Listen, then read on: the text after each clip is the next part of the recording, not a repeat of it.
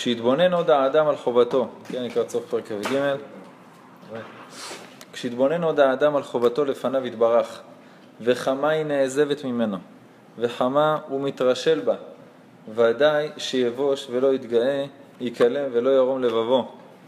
וכן הוא אומר, שמוע שמעתי, אפרים מתגודד. וגומר, כי אחרי שובי ניחמתי, ואחרי עבדי ספגתי על ירך, בושתי וגם נכלמתי. קודם כל, איפה העט? אתה רוקן את הכיסים? תודה. הוא אומר, אתה רואה תמיד אחרי, אחרי שובי ניחמתי, ואחרי ודאי ספגתי על ירך, ואז מגיעה הבושה והכלימה.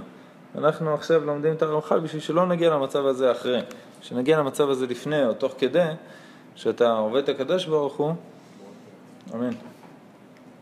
אז תוכל להתבונן על חובתו לפניו יתברך. מה זה אומר חובתו לפניו יתברך בעברית? תרג מצוות. כן, תרג מצוות. בימינו זה נשמע כמו אה, החובה. זאת אומרת, המינימום זה כל ארבעה חלקים של השולחן ערוך, שזה כל אורח חיים, ההלכות של האדם ביום-יום, ברוך הבא. ברוכים הבאים. או, כהנים בעם. תחשבו על השולחן ערוך, חלק אורח חיים של כל הסדר יום שלך, מהלילה עד הבוקר. כל הלכות שבת, כל הלכות חגים, ראש חודש, תעניות, ברוך הבא. ורק על הלכות שבת, זאת אומרת, כשנעלה למעלה כבר נצטרך אה, להתוודות ולבקש סליחה ומחילה, כי אי אפשר להינצל מזה. אתה יכול ללמוד כל החיים הלכות שבת, זה לא פשוט, יש עררים התלויים בשערה. את הכל בטח שלא, חלק. רבי יונתן אפשיץ, המשנה ברורה כותב בהקדמה, רק בשביל להוריד לנו את החיוך. כותב בהקדמה למשנה ברורה חלק ג', הלכות שבת, מביא את רבי יונתן אפשיץ, שאומר שמי שלא לומד הלכות שבת ארבע פעמים בעיון, כל שבת עובר משהו, עובר על משהו. כל שבת הבטחה שלו. זאת אומרת, גם אם היה סיכוי שתינצל, אחרי ההבטחה שלו, הקדוש ברוך הוא חייב לסדר משהו, כי הצדיק הבטיח. אתה יודע כמה שבת? אז זה הלכות שבת, יש את כל ההלכות של היום-יום. שבת, חגים, כל זה זה החלק הראשון של השולחן ערוך, אורח חיים. אחרי זה יש שיעורי דעה, זה בשר וחלב, תערובות, נידה, מזוזה וחלק שלם, אבן העזר. חושן משפט, כל ההלכות של בן אדם חברו וכולי. זה בחלק של ההלכה. בחלק של המוסר, אז יש לך את אורחות צדיקים, סיעת ישרים, חובת הלבבות, ועוד כמה ספרים שתתקן את המידות. בסדר, זאת אומרת, היום בן אדם שיעשה את המינימום של להיות יהודי, תראו לו הרב, הגאון, הצדיק, מעוז ומגדול, משבר, מפוצץ סלעים. זה אומר שהוא יודע את כל ארבעה חלקים של שולחן ערוך. עושה להם חזרות, סיים את המסילת ישרים עם השיעורי בית, תיקן את כל המידות. עכשיו הוא יהודי פשוט, עכשיו הוא יהודי רגיל. זה המינימום. מבין? בגלל זה כשאתה בא לצדיק כזה, לא יודע, הרב אליהו, הבבא סאלי, אתה אומר להם, וואי, אתה צדיק הדור, אומר לו, אני, אומר לך, אני, אני עושה רק מה שצריך, לא יותר מזה. אני רק אה, עושה את כל ההלכות ואת כל ה... עבדתי על כל המידות, וזהו, כאילו, עכשיו אני בסדר. אתה מבין? עכשיו איפה העבודה? זאת אומרת, כשבן אדם מתבונן על זה, מתבונן האדם על חובתו לפניו יתברך. ברוך הבא. ברוך הבא. לא יודע איפה שכחתי את הספר של סילת ישראל. תקרא עם הספרים שלנו, הפשוטים. תביא לו ספר, טל.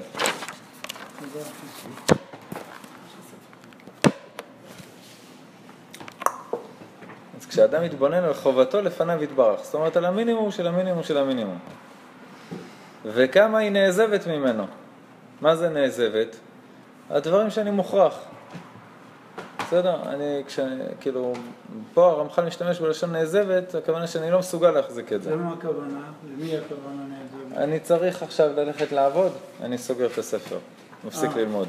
כן. אני צריך לישון, אני סוגר את הספר. אני צריך ללכת לאכול, אני... אז זה נעזבת. וכמה הוא מתרשל בה, מתי שאתה לא צריך. אז זה מצד אחד מה שאני חייב. מצד שני, מה שאני לא חייב אני עושה בכל אופן. אז אם אני מתבונן על הרצוי לעומת המצוי, זה, מה, זה, זה מרחק שאתה יכול להתאבד בקפיצה מהגובה הזה. מאיפה הבן אדם אמור להיות ואיפה אנחנו בפועל. אז אם בן, בן אדם יש גאווה, אומר לך הרמח"ל כמה עצות. אחת מהעצות תתבונן, על מה אתה מתגאה? בוא, המינימום של המינימום של המינימום של עבד שנדרש ממך, איפה אנחנו רחוקים מזה מזרח ממערב, אז על מה אתה מתגאה? על מה אתה מרים את הראש? שואל שאלה כאילו הגיונית, זה לא משהו שצריך הוכחות. ת... באמת, ברמה המציאותית, אין לך על מה להתגאות. ודאי שיבוש ולא יתגאה, יקלם ולא ירום לבבו. עכשיו, לא כמו בפסוק, אחרי שובי ניחמתי, אחרי הבאתי ספגתי ערב ראש תגן אל תחכה לאחרי. אדם מגיע לבית דין של מעלה, מתחילים להגיד לו, תגיד מסכת ברכות בעל פה. מסתכל עליהם ככה בהלם. אומר להם, תקשיבו, השארתי את האייפון למטה, ולכתך בדרך, אין פה קליטה. מסכת שבת, סוכה, תענית, מגילה, עזוב הוריות, 13 דפים. תגיד בעל פה. על מה, על מה אתה מדבר? אני לא יודע איפה זה בש"ס. אבל אולי לא יגידו לי... לא, אולי, זה- אולי כבר בגלגול קודם כבר אה, סגרתי את זה לא נכון, לא נכון. השאר הגלגולים, תבוא מוצ"ש, כן, הוא מוצא שתהיה שתיים. זו התשובה הכי טובה. תשובה יפה. אנחנו סתם מסתלבטים עליו, כי הוא יבוא בסוף. הוא היה בא פי אלף מאיתנו אם הוא היה יכול. אבל השאר הגלגולים כותב, יש חובות על הגוף וחובות של הנשמה. חובות של נשמה, אם היא מילה גלגולים קודמים, היא לא צריכה. חובות הגוף, תפילין, שבת, כשרות, לימוד תורה, כל זה, זה כל גוף צריך כל פעם שהוא פה מחדש. הנחתי תפילין בגלגול הקודם. לא משנה, כל בוקר. מה? זה לא קשור לרוח, תפילה, זה לא קשור. המצוות בטח שהן קשורות לרוח, אבל זה חובת הגוף. הגוף הזה צריך להניח תפילין היום. הגוף הזה צריך לשמור שבת, לאכול כשר וכולי. גם אם הנשמה עברה 19 גופים. עכשיו, אז זה בסדר שתגיע למעלה ותגיד להם, אני לא יודע מסכת שבת בעל פה, כי לא שמתם אותי בקורות חיים המתאימים. אבל יגידו לך, טוב, מסכימים, אבל למה התגאית? על מה, על מה התגאית בדיוק כשהיית פה למטה? ואז הבן אדם בוש ונכלם והכל. כאילו, כשמגיעים לעולם האמת, אתה רואה באמת את, ה, את הרצוי, אתה, אתה, אתה רואה את המרחק שלך מהמקום הזה. פה למטה אתה יכול לנחם את עצמך בכל מיני תירוצים, אבל למעלה פתאום אתה עומד מול האמת האלוקית. אני לא זוכר מי זה הרב, או הלבוש, או רב יותר מאוחר בתקופה של המאה השנה האחרונות, שעשה עשה מסיבה גדולה על אה, איזה ספר שיצא. אז אמרו לו, הרב, אבל הוצאת כבר 32 ספרים, מה קרה עכשיו? הוא אומר, עכשיו הבנתי על מה באמת אני צריך לעשות מסיבה. הוא אומר, כשהייתי קטן, אז uh, הייתי המופרע של השכונה. מה שרק יאכל, הפריע, זה, הכל. ברוך הבא. מה פתאום? אתה רציני? הבטחת לנו שישי. זה, זה, הים נקרע בשישי, אי אפשר לפני. ישראל, אתה רציני? זה מגנטים? איזה זריזות. השתבח שמו לעד. עלה, אתה שיעור מעליך. נדבר עליך, נתחזק. איזה יופי. ברוך השם, ברוך השם.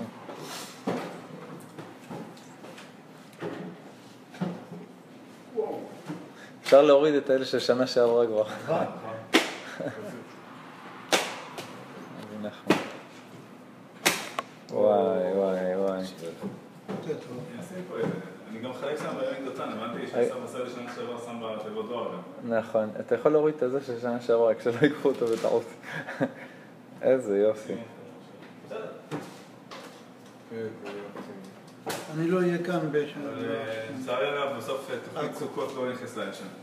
כן, הר- הרבנית עדכנה אותי אתמול, שאלנו אותה. הילדים החליטו... שימו, לא לא קיבלת אישור. אין אישור. איזה תענוג.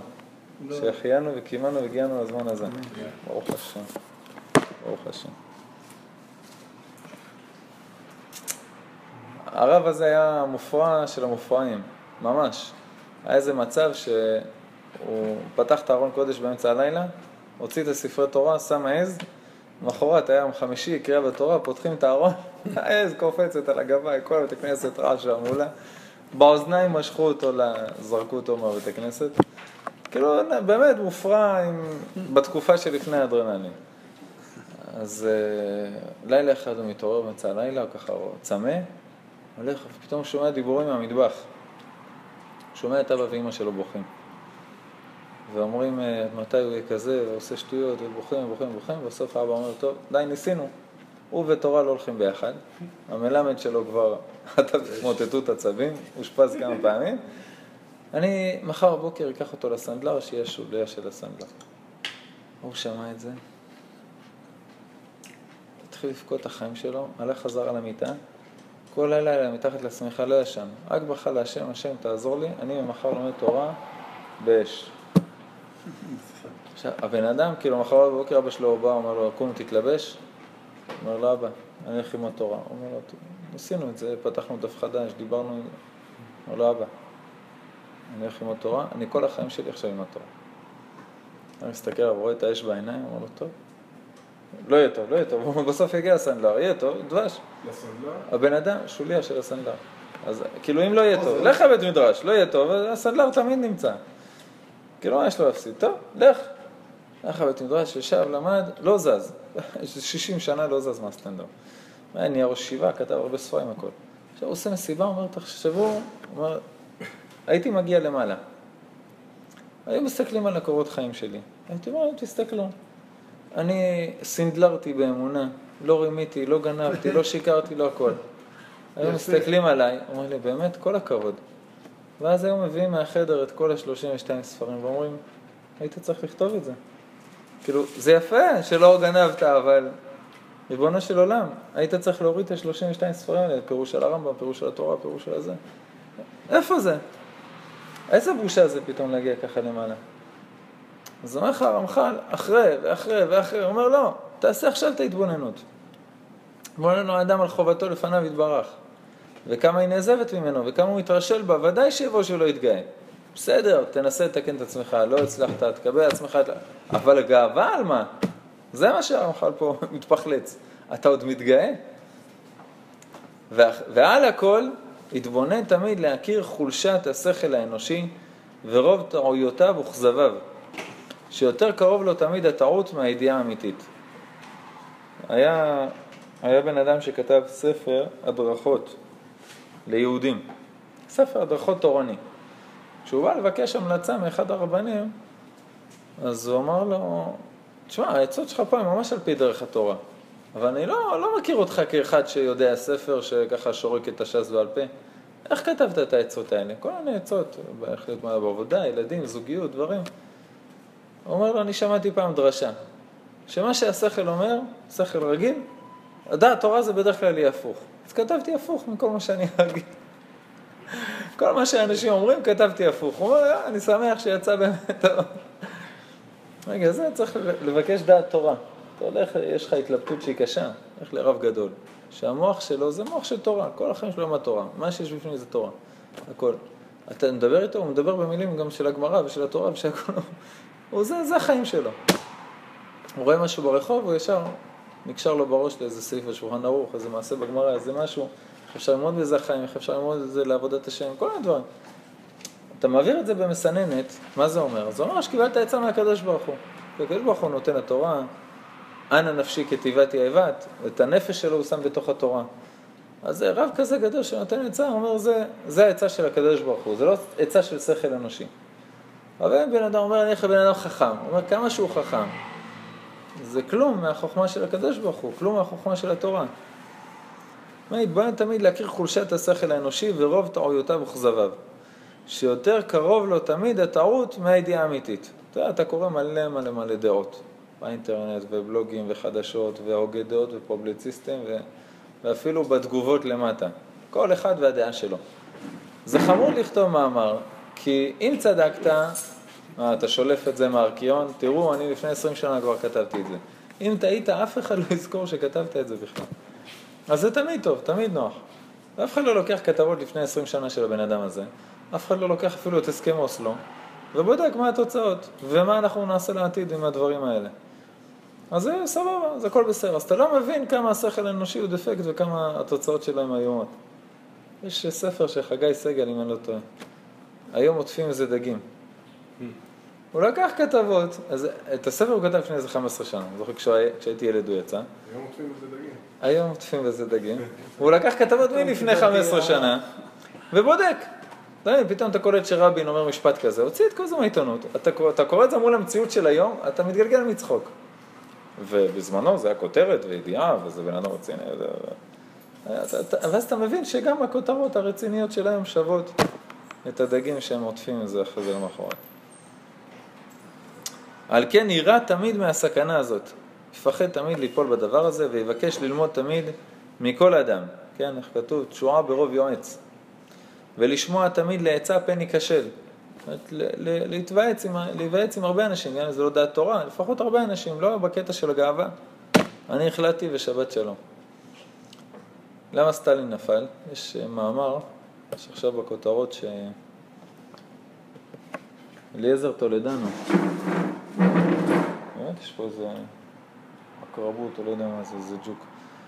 אליעזר טולדנו, הוא עכשיו נהיה היועץ, אה, היועץ הצבאי של, אה, של ביבי. והוא היה מח"ט שלנו, מח"ט מילואים שלנו לפני כמה שנים, חמש שנים, הוא היה מפקד מגלן במלחמת לבנון השנייה. בן אדם באמת טוב, דתי ושפוי והכל.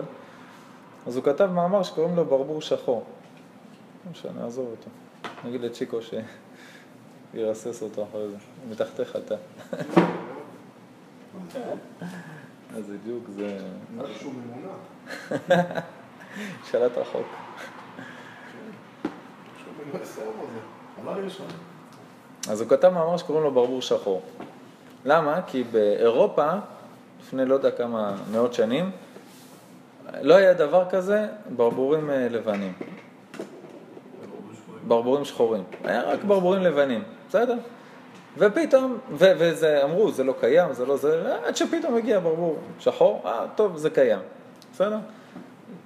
המילה הזאת היא הפכה, ל- היא הפכה לשם מפתח של כל תופעה צבאית, שהבן אדם כל כך בטוח בעצמו, ואומר, משם לא יתקיפו אותי. אוקיי. אה. יופי. כן יאבדו כל אויביך השם. לא, אני כבר חזר מהמילואים, כבר יש עבודה. כמה דברים כאלה. אני נראה לך אולי קשוח, אבל לא בדברים האלה. נמשיך? כן, עשה לי עילוי נשמתו. אז. סעודה. אז זה, נהפך לשם קוד בצבא שכל דבר, ת"ג. כל דבר שאתה בטוח שלא יקרה לך. אה, עדיין. ואז אתה מפסיד בגלל שזה כן קורה, בסדר? משם לא יתקיפו אותי. ולמה? יש שם צוק, או לא יודע מה יש שם, והצבא מחפש את המקומות שאתה בטוח שלא, ומגיע משם. אין דבר כזה שאין דבר. ואז הבן אדם מופתע ומפסיד בקרב. עם סטלין, בסוף, אה, לקראת סוף מלחמת העולם השנייה,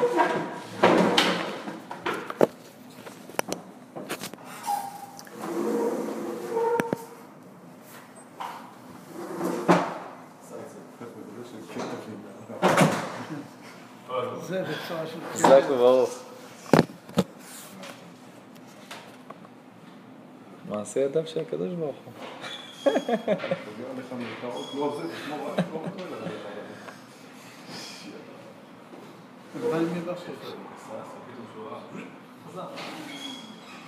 השתבח. כן. סטלין היה בטוח, לפי כל ה- מה שהוא חשב ומה שהוא האמין והכל, שהגרמנים לא יתקפו לתוך אה, סיביר, לתוך אה, רוסיה ואחרי זה לתוך סטלינגרד, וכל המודיעין שלו מסביב, כל הגנרלים כולם, היה להם ידיעות שכן, וזה יכול להיות, והמצב אמיתי וכולי וכולי, אבל אף אחד לא העז להגיד לו. למה? כי שנייה לפני זה הוא עשה טיהור וסלקציה בכל הגנרלים ובכל הדרגות הרמות.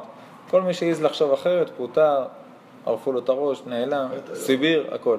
אז אף אחד לא העז לדבר. לא העז לדבר, זה החטא של הגאווה. ולא אומר אני, אני, אני ואני, שיהיה לך בהצלחה. זה ממש הנקודה הזאת. הוא אומר לו, תבקש ללמוד מכל אדם, לשמוע תמיד לעצה, פן ייכשל. הוא מה שאמרו חז"ל, איזהו חכם הלומד מכל אדם. מכל אדם, זה כל אדם. הבן אדם שאתה הכי תזלזל בו, הוא מה יכול לעזור לי הכל? מכירים את המשל עם האריה והעכבר? שהאריה הציל את העכבר, הוא אומר לו, אני אחזיר לך יום אחד. הוא אומר אחרי זה הוא בא ומכרסם לו את המלכודת. בתור משל זה חמוד, אבל לפעמים בחיים יוצא ליפול בדברים האלה. אני זוכר שרצתי מהבית, איחרתי בלא יודע כמה זמן למשהו מה זה חשוב, וממש עפתי מהבניין, עליתי לאוטו, אני עושה את הקוד, מתניע את האוטו, בא לנסוע, אני רואה את יוסף חיים, הקטנצ'יק, ממש רבע עוף כזה, רץ לחנייה. אני עושה לו שלום מהחלון, ואני רואה שהוא במצוקה, אומר לי, יאללה, אבא. כאילו, בדרך כלל זה תן לי נשיקה, לא נתת לי נשיקה, לא אמרת לי שלום, ואין לי זמן, אני חייב לעוף. אני עושה לו ככה, ואני רואה שהוא ממש במצוקה. אמרתי, אני אפתח את החלון. הוא מתחיל לגמגם לי, אומר לי, אבא, אני לא יכול לפתוח את הדלת, להיכנס חזרה. כאילו, אתה אומר ככה, אתה אומר, נחמן. זה כאילו, אתה, מה, מה הוא כבר יכול להגיד לי? ומבחינתו זה שואה, כאילו, הוא לא יכול לעלות עכשיו חזרה הביתה. ומסכן, כל כך במצוקה. אפילו, כאילו, יצור כזה, כן, יש לו משהו חשוב להגיד לך. זה שיעור חשוב. וכן הוא אומר, ושומע לעצה חכם. מה זה? זה לא לעצת חכם. שומע לעצה חכם. תרד מהעץ שטיפסת עליו, תשאל אנשים מה אתם חושבים, תתייעץ עם עוד אנשים, תשמע זוויות ואז תחליט. האמת שבן אדם שהוא גאוותן, הוא, הוא מקבל את העונש פה בעולם הזה, הוא לא, לא צריך לחכות למעלה, הוא כבר פה עובר את החיים בצורה הכי זוועתית שיש. אך מפסידי המידה הזאת הוא הריבוי והשביעה בטובות העולם הזה, כן? המפסידים של הענווה ומביאים לידי גאווה, זה הריבוי והשביעה בטובות העולם הזה. טובות העולם הזה זה בסדר, הריבוי והשביעה, אה, זה כבר נסחפת. הקשר בין ה... הוא אומר איך להשיג את זה, ועכשיו הוא עובר למפסידים. איך להשיג ענווה, ואז הוא אומר מה הורס לך את הענווה, כדי שתדע איך לרכוש את זה ואיך להימנע ממה ייקח לך את זה. בין הענווה לבין צביעה לטובות העולם. למה הם הופכים? הנה, עכשיו, עכשיו הוא אומר. חסר. אז תן השוויים. מפסידי המידה הזאת הוא הריבוי והשביעה בטובות העולם הזה, זאת אומרת אקסטרה הנאות. כעניין- הכתוב שבפירוש אומר בדברים, פן תאכל ושבעת, כן? ורם לבבך, ושכחת את השם אלוקיך וכו'. על כן מצאו להם החסידים. טוב להיות האדם מענה נפשו לפעמים. מה זה מענה נפשו לפעמים? לאו דווקא לעשות תענית ממוצאי שבת למוצאי שבת, לא על זה מדובר. בהתחלת הספר אמר לנו, מי שחושב שהחסידות תלויה בצומות ואמירת מזמורים הרבה וגלגולי שלג, הוא חי בסרט. בסדר, הוא סתם מענה את עצמו, זה לא קשור לחסידות. אז מה זה הדבר הזה מעניין נפשו לפעמים? אתה יכול לעשות לפעמים יום צום, בסדר? בשובבים אתה עושה יום אחד צום, בתקופה של חודש אלול לא עשה ימי תשובה יום אחד צום. יש אנשים שמתענים כל התקופה של השובבים, כל החודש אלול וכל עשרת ימי תשובה. אם הם יכולים, גם ראש השנה הם היו בצום. בסדר, זה לא, זה לא הדרכה לכל בן אדם. אומר לך פעם אחת תתענה, אבל גם לאו דווקא צום. יש איזה משהו שאתה רוצה? תדחה. כן, תמנע מעצמך את ההנאות. תדחה סיפוקים. רוצה איזה משהו עכשיו עכשיו. תעשה את זה עוד חצי שעה. בסדר? תדחה את הסיפוק או לתמיד. אתה אומר, טוב, זה אני רואה שבלי קפה על הבוקר, לא, קפה אתה אולי צריך להתעורר, בלי סיגריה, סתם אני אומר, סיגריה. בלי קולה וש- ושווארמה בצהריים, אני לא עובר את היום. זה מה שמחזיק אותי. אני מהקפה לשווארמה לארוחת. יש משהו שאתה לא יכול בלעדיו? תמחק אותו מהתפריט חודש-חודשיים. נגמלת, הכל בסדר, הוא לא שולט עליך, תחזיר אותו. במינון נורמלי. משהו שאתה מאוד רוצה, חכה עם זה קצת, בסדר. תגיד לעצמך, אני אעשה את זה עוד חמש דקות. אני סתם זורק דוגמאות מהסיגריות? סיגריה אחת פחות. כל מיני דברים שאני שולט, בסדר? מי שמחזיק את המושכות זה אני, לא הגוף. למה? כי אם הגוף מחזיק את המושכות וממלא את כל ההנאות שלו, זה מגיע לגאווה. למען השפיל יצר הגאווה, אשר איננו מתגבר אלא מתוך הריבוי. כי מי זה מתגאה? שיר על השם כי גאו גאו, רק הקדוש ברוך הוא יכול להתגאות. אז מה הגוף שלך מתגאה? כשהוא מקבל את כל הסיפוקים שלו. כשאתה עושה כל מה שהוא אומר, כשהוא עכשיו שולט, הוא מתגאה, הוא על הגובה. הוא שולט על הנשמה, הוא בעצם שפחה כי תירש גבירתה. במקום שהנשמה תגיד לו מה לעשות הגוף, אז הוא מתגאה, נתנו לו שלטון. כי עניין שאמרו חז"ל, אין ארי נואם מתוך קופה של תבן, אלא מתוך קופה של בשר. ממש, שמנת ערבית כסית, והאיתו שלא עשהו וינבא לצור ישועתו. בן אדם משמין מתאוות, בועט בקדוש ברוך הוא, דבר ראשון. מה, מה הבעיה הקשה פה? שבן אדם אומר, זה מותר. זה בד"ץ. יש איזו רשימה של בד"צים על התאווה הזאת. נכון? אבל זה תאווה. עזוב, אחי, תזרום. איפה כתוב בשולחן ערוך שאסור לאכול שווארמה בוקר, צהריים וערב כל החיים? אסור. שווארמה בד"ץ, בוא אני אגיד לך. לא. ברמב"ם, בשולחן ערוך. אה. מותר, השעה כמה. לא, לא כתוב שאסור. שווארמה בד"ץ, אני שוחט את העגל, בסדר? הנה, ברמח"ל. וזה אף פעם לא מספיק שולחן ערוך לבד. שולחן ערוך, סייעת ישרים צמוד. כתוב תדע לך. כמה שורות לפני זה שמע עצה וחכם. אם בן אדם שומע- בעצת חכמים, מחכים. הנה אמרו חכמים בדורנו, כי לאכול שווארמה ולשתות קולה יביא לך מחלות רבות. אז אסור. למה? מדי פעם מותר. מדי אומר פעם. הרמב"ם, הרמב"ם אומר, זה מדי צריך להיות כמו שאמרת. מדי פעם. אסור לאכול רק גורי, למה? כי אם פעם תיפול לרע, עליך. זה אוכל תרגיל את הגוף שלך, כן. אתה צריך להרגיב את הגוף שלך גם לדברים קצת לא הכי בריאים. צריך להיזהר, הגוף שלך מחוסן, זה צריך הרמב"ם. להיזהר מתאוות של היתר. זה הרמב"ם. נתניה כותב, בן אדם נופל בתאוות של היתר. היצר הרע לא יבוא ויגיד לך תאכל חזיר. היצר הרע יבוא לך עם תאוות שהן מותרות, בסדר? אחרי התאוות של ההיתר, אתה על כפתור של תאוות, הוא ימשיך איתך הלאה לתאוות של איסור. גם שמה לא ישר תעשה עבירה של כרת וכנגד כל העבירות שבתורה, משהו קטן, תבטל איזה מנהג, תעבור על איזה הלכה שחידשו אותה רק האחרונים. אחרי זה זה גם יגיע לחכמים, אחרי זה תורה, אחרי זה כופר כל התורה בשבת שלום. זה היצר הוא לא... בקטנה, גונב לך את זה בקטנה. יש את הסיפור הזה על חכמי חלם, שהיה איזה אחד שהיה צריך חלב עז והלך לקנות. בדרך בפונדק הוא אומר לה, עוצר בדרך, מספר לו, אני הולך לקנות עז חולבת וזה. הולך לכפר, קונה את העז, עוצר במלון הזה בחזרה, ההוא רוצה לעבוד עליו, הבעל של הפונדק, בלילה לקח את העז, קשר במקומת האיש. ההוא מגיע עם התיש הביתה, בא לאשתו, הנה יש לך עז, יש לך חלב, יש לך הכל, היא יוצאת החוצה, מתחילה צרחות, מה הבאת לי תיש, אתה טבע. קח אותו חזרה. טוב, ההוא עושה את החזרת הזה, לדרך לכפר שממנה, בדרך הוא עוצר בפונדק. פונדק הבא למלון בלילה, החליף לו את ה- את התיש בעז. מגיע לזה, זה אתם נתתם לי תיש, היא לא אומר, הנה, מוציאים ממנה חלב, מה אתה רוצה? הוא חוזר חזרה לאשתו. בדרך בפונדק מחליף לו, חוזר לאשתו, אומר לה, יוצאת החוצה, "אה, אתה מטומטם, מה אתה זה, אתה... לך אליהם חזרה, אל תחזור בלי עז, לא, אל תחזור.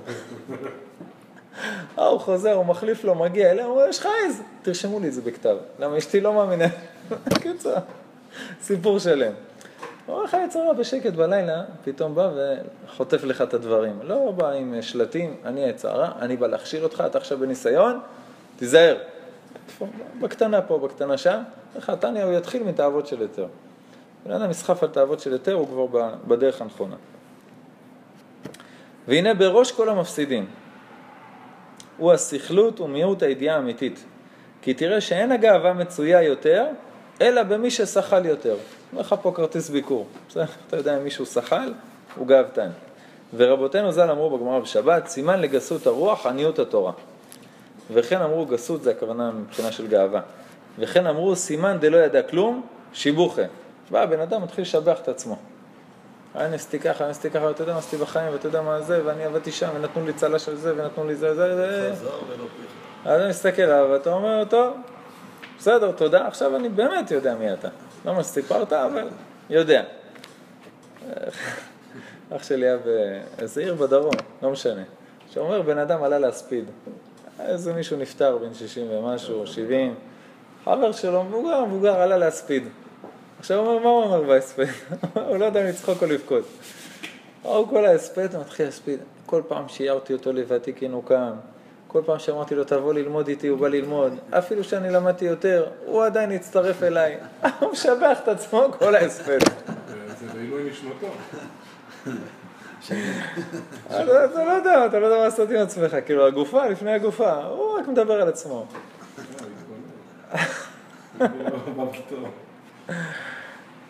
ואמרו עוד, איסתרא בלגינא קיש קיש קריא, בסדר? מטבע בתוך כלי גדול, אז זה קצת, אז הוא עושה הרבה רעש. איך אבא אומר כל הזמן בשיעורים בשם סבתא שלו. הוא מי שיש לו קצת ריבה, הוא מורח אותה על כל הפרוסה ככה שעה. עוד אמרו, במדרש שאלו לאילני סרק, מפני מה קולכם נשמע? עושים הרבה רעש באילנות כשיש רוח, אז זה דווקא אילנות שאין להם פירות. מה אתם עושים כולך רעש וצלצולים? אמרו, הלוואי יהיה קולנו נשמע וניזכר. על מה יזכרו אותנו? על הפרי הטעים, על התפוח שקטפו, על...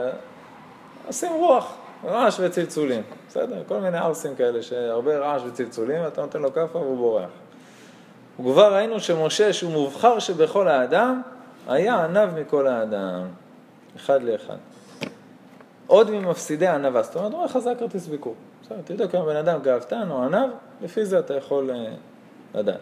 עוד ממפסידי הענווה הוא ההתחברות או ההשתמש בבני אדם חנפים, אשר לגנוב ליבו בחנופתם למען ייטב להם, ישבחו ויאמרו בהגדיל מה שיש בו מן המעלות עד התכלית, ובהוסיף עליו מה שאין בו כלל. כן, בן אדם נגיד שהוא בוס של איזה מקום, מי הוא צובר מסביבו? כל החנפנים. שבע בבוקר בוקר טוב, אדוני הבוס, איזה חברה הקמת, וזה לא, לא, והוא יתחיל את היום מנופח, אז הוא מתחיל עם כל מיני משאבות מסביב, ש- שינפחו אותו כל פעם. הוא אומר להשתמש בבני אדם חנפים. עכשיו חנפים, חנפן זה אחד מארבע כתות שלא רואות פני שכינה. חנפים, שקרנים, ליצנים, בעלי לשון הרע, חנפן. לא הייתי שם אותו כאחד שלא רואה פני שכינה, בן אדם לא טוב, אבל עד כדי כך, כן, עד כדי כך, מה, מה אתה מנפח את הבן אדם כלום? מה? זה כמו מוציא לשון הרע? לא, אבל הוא גם לא רואה פני שכינה. סוג של שקרן. זה, זה עונש מאוד קשה, כי כל העבודה שלך בעולם זה להגיע לזכות לראות פני שכינה. לא, כי לא כי אמיתי. הרבה אנשים הם לא חנפנים, אבל הרבה מהאנשים כן מוציאים לשון הרע. אנחנו, אני, בלי לשים לב, בלי לדעת, אבל הרבה אנשים הם לא חנפנים. ברוך השם, זה בסדר. המשפט השני יכול להיות לשון הרע. אנחנו לא מדברים על עם ישראל, אבל יש בעיה בחנפנות, בסדר? צודק, שהגמרא כותבת כמעט, שכמעט כולם נכשלים בלשון הרע או אבק לשון הרע, נכון. ופחות בחנפנות. אבל אנחנו עכשיו בחנפנות. בואו נעזוב את אה, עם ישראל בשקט. חנפנות זה בעיה. אתה בא לבן אדם להגיד לו מחמאה, תעשה חשבון נפש בדיוק. הוא בוס שלך או לא בוס שלך, אתה רוצה ממנו טובת הונאה או לא, המחמאה הזאת היא אמיתית, היית אומר את זה גם אם לא היית צריך משהו. לעשות חשבון נפש. מה, מה אני הולך להגיד ולמה ובכמה וכולי. ואם זה בבדיחותא, יש לי שיטה קבועה. רואה כליות שאתה ולב. אני למשל אומר לו, תשמע, אם לא היית כל כך לבוש יפה היום, הייתי עונה לך גם על זה. זה בסדר. אבל אם אתה רוצה את זה כדי לבקש ממנו הלוואה, משהו אחר. הרב, הרב בחיה אומר בחובות הלבבות, כי חנפן חטא וחטא הוא בלשון חסר, נכון, לכן הבעייתיות של חנפנות. יפה מאוד. יפה מאוד. למה בלשון חסר? חטא כתוב, היינו אני. ובני שלמה חטאים, שאומרת אלישבע לדוד המלך. מה זה חטאים? חסרים מהמלוכה. זה בת שבע. אבל למה חנפנות היא חוק חיסרון? למה למה היא... החלפנות היא חטא. הבן אדם עכשיו עובר עבירה, וגם מלשון חיסרון. אין פה את הדבר שהוא משבח. מה אתה משבח על מה שאין? הוא אומר, בהגדיל מה שיש בו מן המעלות עד התכלית. זאת אומרת, הוא לוקח, החנפן מתחיל בדברים שהם נכונים, אבל הוא מגדיל אותם, הוא מדגיש אותם, הוא נותן להם במה, עד התכלית. ואז בהוסיף עליו מה שאין בו כלל. למה? השקר אין רגליים. אז הוא אומר לו משהו אמיתי, כן, זה נכון, וזהו, הביקורות יורדות, עכשיו הוא מתחיל לשבח אותו עד ועד בלי די, גם מה שאין בו, והבן אדם מקבל. עכשיו, מה הבעיה? הבעיה שאתה מתחיל להאמין לזה. ולפעמים, שמה שיש בו הוא ההפך ממה שמשבחים אותו. והנה סוף סוף דעת האדם קלה, וטבעו חלש, הוא מתפתה בנקל. אתה עשוי גם מגוף, לא רק מנשמה, הגוף הוא שמח מזה. הנפש הבהמית. כל שכן בדבר שאליו הוא נוטה בטבע. הטבע של הגוף הוא לאהוב שישבחו אותו, זה, זה טוב, זה דלק, זה נותן לך הרגשה טובה. על כן בשומעו את הדברים האלה יוצאים מפי שהוא מאמין לו, ייכנסו בו כארס וכעוס, ונמצא נופל ברשת הגאווה ונשבר. הרי לנו יואש, אשר היטיב לעשות כל ימי הוראו יהוידע הכהן רבו. ואחרי מות יהוידע באו עבדיו והתחילו להחניף לו ולהגדיל הילוליו עד שדימו לאלוקה. אז שמע המלך אליהם, ותראה זה הדבר בבירור, כי רוב השרים והמלכים וכל בעלי היכולת יהיו באיזה מדרגה שיהיו, נכשלים הם ונשחטים בעבור חנופת משרתיהם. על כן מי שעיניו בראשו יותר ייזהר ויעיין במעשה מי שרוצה לקנותו לו לחבר או ליועץ או לפקיד על ביתו, זאת אומרת מי עכשיו יהיה בסביבה שלך, יותר ממה שייזהר ויעיין במחלו ובמשתיו. כי המאכל והמשתה יוכל להזיק לגופו בלבד, אבל החברים או הפקידים יוכלו להשחית נפשו ומאודו וכל כבודו, ובעצם יביאו אותו לגאווה, או לכל מיני מידות רעות, או לכל מיני התנהגויות לא טובות, שאז הבן אדם, הוא מת פה ובבא, גם כאן וגם למעלה, וזה הדבר הכי קשה. תסתכל על עצמך, איזה אנשים היית רוצה מסביבך, איזה אנשים בתור חברים. הילדים שלך, מי החברים שלהם? אל תגיד, "אה, טוב, אה, זו מדינה דמוקרטית, עם מי בא לך לשחק היום? לאן בא לך ללכת? הראשון שמתקשר, קח אותו, שיהיה לך בהצלחה, העיקר שיהיה לי שקט בבית. הוא אומר, לא, מי זה החבר הזה? מי זה המשפחה הזאת? עם מי הולך להסתובב? אם הוא יהיה ב-17,000 שעות שיש להם בצהריים פנויות. למה? כי החברים זה באמת מה שישפיע עליו. זה ההשפעה. זה כן, זה לא, זה המשפחה הזאת, אל תתחבר אליהם. לא, אני לא רוצה. מה אבא, אתה מדבר על יהודים, דברים לא טובים? לא. אבל אתה לא חבר שלו. אתה צריך להרביץ לו בהפסקה, אם הוא צריך עזרה תיתן לו. אל תלך לעשות שיעורי בית, אל תבלה איתו. אל... זה. צריך לסנן, אין מה לעשות. הילדים בשלב הזה מאוד נמשכים לכל דבר שיהיה בסביבה. צריך מאוד מאוד להשגיח. ודוד המלך עליו השלום אומר, הולך בדרך תמים, הוא ישרתני. לא ישב בקרב ביתי עושה רמייה. ואין טוב לאדם אלא שיבקש לו חברים תמימים, תמימים הכוונה פשוטים, בלי תסבוכות ובלי עקלקלות ובלי כל מיני אה, עלילות ותחבולות, שיאירו עיניו במה שהוא עיוור בו, ויוכיחו באהבתם. וצריך באמת להיות בן אדם פשוט, תמים, כדי להוכיח בן אדם אחר, ושהוא לא יכעס עליך ושהוא יקבל את התוכחה. אתה יודע שהבן אדם אוהב אותך, והוא אומר את זה מאהבה, ושהוא לא רוצה שתיכשל בזה, זה אחרת. ונמצאו מצילים אותו מכל רע. כי מה שאין האדם יכול לראות, לפי שאינו רואה חובה לעצמו, אין, הם יראו ויבינו ויזהירו ונשמר, ועל זה נאמר ותשועה ברוב יועץ. יש אה, הלכה בעניין הזה שאדם חייב להיות במקום שבו יש לו את החברה הראויה, או למשל אפילו עבור הילדים שלו, הוא חייב למצוא בית ספר שהוא מתאים להם, או- או לא- זה- מביתו. זה יותר מהלכה, זה, זה, זה מסכת אבות, זה כל הדרך ארץ של חז"ל, כל ה... איך יהודי צריך להתנהג. לא הכל נמצא בהלכה. ההלכה זה המסגרת המאוד מאוד מאוד מאוד רחוקה של לא לעבור על ההלכה. זה לא אומר לי עדיין איך יהודי צריך להתנהג. כל המסיעת ישרים לא נמצא בהלכה. בסדר, אולי גזל או משהו, אבל זריזות אין בהלכה, יראת חטא, ענווה, גאווה, כל המידות לא נמצא. אתה רוצה להיות יהודי של ההלכה בלי המסיעת ישרים, זה ייראה מאוד רע. יש בחז"ל מסכת דרך ארץ, דרך ארץ קדמה לתורה, איך יהודי צריך להתנהג בתוך הגבולות של ההלכה. לגמרי, אני עכשיו לא מחלל שבת, טוב, אבל לצעוק על הילדים שלך בשבת, לכעוס, לשבור את כל הבית, להתנהג לא יפה לאשתי. זה כאילו, בסדר, אתה לא מחלל שבת, אבל תודה רבה, איזה שבת באמת יש פה. אז, אז זה לא רק הלכה, אבל זה חז"ל. בחז"ל יש אלפי מקומות שזה מופיע. אלפי מקומות כפשוטו, ממש אלפי. עכשיו, מהענווה, עקב ענווה יראת השם. בסדר, מהענווה אתה יכול להגיע ליראת השם. כי אם בן אדם עם גאווה, הקדוש ברוך הוא בכלל לא בסיפור. אני ואפסי עוד, כל מקום שהוא מסתובב, השכינה מסתלקת, אין בכלל מה לדבר על, על, על יראת השם, יראת החטא, יראות הרוממות, ואהבת השם, וקדושה, ו, ופרישות וכולי. עכשיו, אחרי ענווה אפשר להגיע לפרק כ"ד, שזה יראת החטא. היראה. בביאור יראת החטא. הנה ראותנו, המידה הזאת נמנית אחר כל המידות הטובות אשר זכרנו עד הנה. די לנו להעירנו על עניינה, שראוי שיהיה ודאי עניין נכבד ועיקרי מאוד וקשה להשיג אותו, שכבר לא יוכל להגיע אליו אלא מי שכבר השיג כל המידות שקדם זכרם. היראת החטא זה לא יראה שהוא מתחיל איתה עכשיו, שזה יראת העונש או יראת הרוממות, זה היראה הכי גבוהה. בסדר? הוא אומר לך פה, פרק כ"ד זה יראת החטא, לא יראה. יראה אתה יכול להשיג גם עוד לפני שהתחלת את המסילת ישרים. יראת העונש, יראת הרוממות באמצע המסילת ישרים. יראת החטא זה דבר מאוד מאוד גבוה. הוא מסביר עכשיו פה בפרק מה זה ואיך להגיע לזה, אבל זה דבר מאוד מאוד מאוד גבוה. זה בעיקרון המהיר, המהירות בנגזר דינך ולא הוצא לפועל. הוא עדיין בהמתקה ממתין.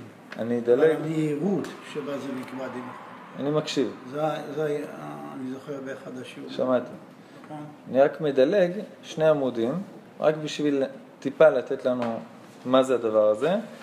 דוד המלך השתבח בזה ואמר, שרים רדפוני חינם, ומדברך פחד ליבי. זאת אומרת, מה זה יראת החטא? שהבן אדם 24 שעות במצב של זהירות לא לעבור על חטא, זהירות לא לפספס מצווה, זהירות לא, לא לפספס איזה שנייה של עבודת השם. הוא 24 שעות ממש ב control על כל מה שקורה איתו, עד כדי כך שדוד המלך בורח מהאויבים שלו, הם רודפים אותו סתם, יש לו על מי לכעוס על כל העולם, הוא באמצע הבריחה ניסה על החיים שלו, ובדרך הוא פוחד שמא הוא יעבור איזה עבירה, או שיפספס איזה מצווה. הלוואי שבטיול היינו ככה פוחדים שלא נפספס איזה מצווה שבאה לידינו, או שלא ליפול באיזה עבירה. והוא ככה בורח, שלא יהרגו אותו, ובדרך מה מפחיד אותו? הרבה יותר מאלה שרודפים אחריו, יראת החטא, שאיזה משהו פה לא יהיה לרצון השם חס וחלילה. זה סיפור על, אדמו"ר אחד, אני לא זוכר את השם שלו, שהסוסים איבדו את זה באחת הירידות והתחילו לדור עם העגלה, ובסיבוב הקרוב הם מצמיחים כנפיים. החסידים נהיו לבנים, התחילו לצעוק שמע ישראל הכל, ראו את הרב יושב ככה. בסוף השתלטו על הסוסים, העגלון הצליח להשתלט על הסוסים, לא התהפכו, לא מתו. אומר לו, הרב, מה, איך הצלחת להישאר כזה רגוע? אמר להם, האמת, היראה מהשם מפחידה אותי כל שנייה הרבה יותר מהנפילה הזאת. כאילו הנפילה הזאת זה דרגה פחות של פחד. זה לא שאתה עובר את החיים בפחד, אבל זה מודעות, זה control שאתה 150 אחוז על כל מה שאתה עושה, בהבנה שהקדוש ברוך הוא פה לידך. זה לא, זה יכול להיות עם אהבת השם, עם שמחה, עם ריקודים, עם הכל, אבל ב control, ב control מאוד מאוד מאוד ממוקד. זה, זה חיים אחרים לגמרי. הוא אומר, זה היראה הזאת, זה יראה שאתה צריך את כל המעלות שאמרנו קודם בשביל להגיע אליה. הזריזות והנקיות והפרישות והטהרה והחסידות והענווה, ואז אתה יכול אה, ככה להגיע למקום הזה. ברוך הבא. איזה זכות. לכבוד המגנטים? לא, לדעתי, אבל... ברוך הבא. להעביר? כן. בשמחה רבה. יש לך זמן לשבת איתנו? חייב לשבת. איווה. איתנו. איזה כיף. הנה ראותנו המידה הזאת, הוא אומר, נמנית אחר כל המידות הטובות, ולא סתם, זה סולם. אחת הסיבות שהוא קרא לספר מסילת ישרים, שבמסילה חסר שלב אחד, הקטר לא יגיע לסוף. מיליון קילומטר בנוי, אבל בהתחלה יש חסר משהו, הקטר יאבד את זה באיזשהו סיבוב. אז במסילה, אחרי שהכל בנוי, אתה יכול להגיע לעירה הגדולה הזאת. שכבר לא יוכל להגיע לזה אלא מי שכבר השיג כל המידות שקדם זכרם. אמנם, צריך שנקדים כי מיני העירה הם שניים שהם שלושה. הראשונה, קלה מאוד להשיגה. עם זה אתה לא צריך לעבור את כל מסילת ישרים. אין דבר קל כמוהו.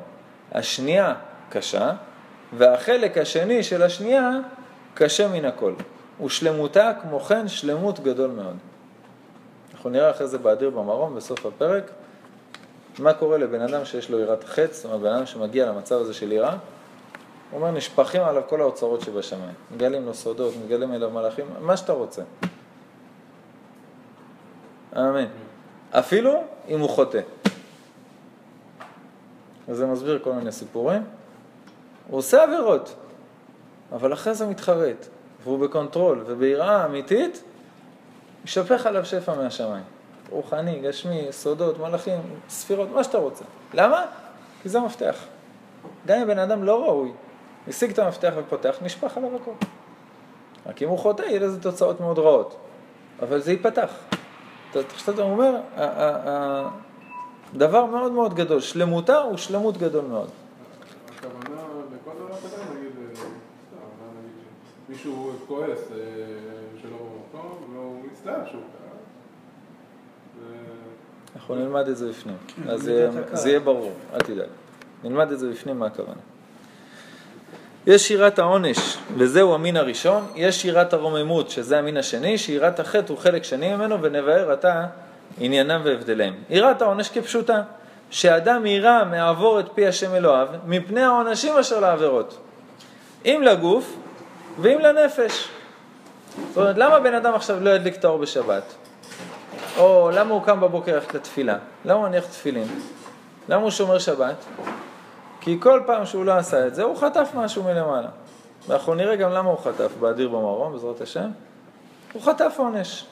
פתאום הילדים חולים, פתאום הוא שובר את הרגל, האוטו מתקלקל. אז- מה אדיר במרום? מתחילים אדיר במרום? לא, אבל בסוף אה, הפרק כן, יש הרחבות. כן. והוא מביא את איחוד העירה מהאדיר במרום, שאף לך אז ככה. מתחילים. אז הבן אדם חוטף, חוטף, חוטף, הוא אומר, הבנתי, הבנתי, תכלס, ככה היינו אלפיים שנה, בצורה הזאת. איך היינו מחנכים את הילדים לפני 200 שנה בגלות? אם אתה תדליק את האור בשבת, יבוא מלאך, הקדוש ברוך הוא יעשה לך ככה, טה טה טה. מה היה קורה? בן אדם פתאום מדליק את האור בטעות, איזה יופי, והאר את האור כי טוב. ואז מתחיל תהליך של הידרדרות, בסדר? בעיה לחנך על יראת העונש, אבל זו יראה מאוד קלה. יש לי פחד טבעי בלב שיבוא איזה אריה, שזה, שיקרה משהו לילדים שלי, כולי חרד, אז מחברים את זה באיזה דרשה של איזה מישהו, בא לך באיזה, בשבעה, בתשלום, מחבר לך את הפחד של ה... מהמוות, ביחד עם הקדוש ברוך הוא, עושה לך כזאת יהדות ואומר לך כך, מאכיל אותך בזה. זה מאוד קל, זה מאוד זול, זה מאוד פופוליסטי, וזה, מה זה לא קשור לקדוש ברוך הוא? כלומר, זו העירה הכי הכי פשוטה, שאדם יירא, רש"י משתמש בזה הרבה ל- השתמשו, השתמשו. אני מקווה מאוד שיפסיקו עם זה, שאדם יירא מעבור את פי השם אלוהיו מפני העונשים אשר לעבירות, אם לגוף ואם לנפש, והנה זאת קלה ודאי. כי כל אדם אוהב את עצמו, וירא לנפשו, ואין דבר שירחיק אותו מלעשות דבר אחד יותר מן היראה, שלא תבואו בו איזה רע. עובדה שאתה לא קופץ לכביש. ואין יראה זו ראויה, אלא לעמי הארץ ולנשים אשר דעתם קלה. אך אינה יראת החכמים ואנשי הדעת. זאת אומרת, תדע לך, בן אדם, שזה עבודת השם שלו, שיתפוס את עצמו מהר בידיים. בסדר? כי הוא מה זה לא בכיוון. אני- עכשיו בשבועיים האלה קורא הרבה חומר על, אה, על ראש השנה. בגלל שיש לי הרבה דרשות ושיעורים לתת. זו תקופה ככה שאני קורא טונות של חומר, ואתה מגיע למקומות שהראש השנה, אתה קולט שהבן אדם, הראש השנה שלו זה פחד, פחד, פחד, כאילו, אבל מאה אחוז של פחד, זהו. מה יקרה לי השנה? אם יקרה לך תאונות דרכים, בית הפרנסה יישרף לך הבית, אשתך תמות, הילדים יקרה. אתה לא רוצה את זה? תצעק בראש השנה חזק חזק להשם. בא לי לבכות, ממש בא לי לבכות. ותשובה ותפילת צדקה, מעבירים את רוע הגזרה, וזה הדגש. תבוא עם תכריכים לבית הכנסת, תבכה לקדוש ברוך הוא שימחה לך לכל עוונות, ואז תהיה לך שנה בלי שום צרות וייסורים. אני חושב שעדיף להיות חילוני, לא להכיר את הקדוש ברוך הוא בכלל, לא לדעת שהיום בתאריך זה ראש השנה, להישאר בבית לראות סרטים מאשר לבוא לבית הכנסת ולהתנהג ככה ביום של ההמלכה של המלך. עדיף שלא תהיה בארמון, ואחרי זה ייתנו לך שנה מאסר על זה שלא באת להכתרה, מאשר להיות בהכתרה, לבוא למלך, למשוך לו בשרוול ולהגיד לו, אתה חוסם אותי בחנייה, בסדר? או תסלח לי על הארנונה שלא שילמתי. תורידו לך את הראש. עכשיו זה השמחה של המלך. תשמח, תרקוד, תמחא כפיים, תתקע בשופר. תכתיר על עצמך את המלך, תקבל על עצמך שכל השנה אתה מתנהג יפה, כי זה המלך. זה יראת הרוממות, זה כבר לא קשור ליראת העונש.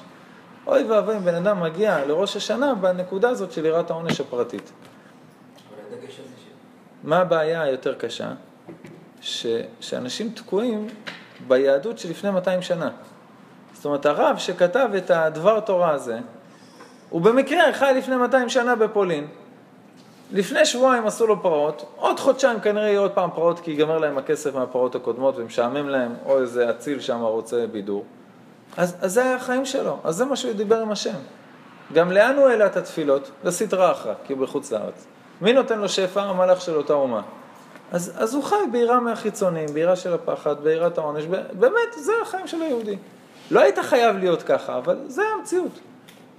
אומר לך הזוהר הקדוש, אומר לך גמרא מפורשת, בארץ ישראל, שזה הפלטין של מלך, אתה בארמון של המלך ביום של ההכתרה, אוי ואבוי לך אם תתנהג ככה, אוי ואבוי. עדיף שלא תתפלל בראש השנה מאשר שתבוא ותגיד ככה. אז בדרך כלל אנשים שומעים את זה, שואלים, אז לא להתפלל על הפרנסה בראש השנה?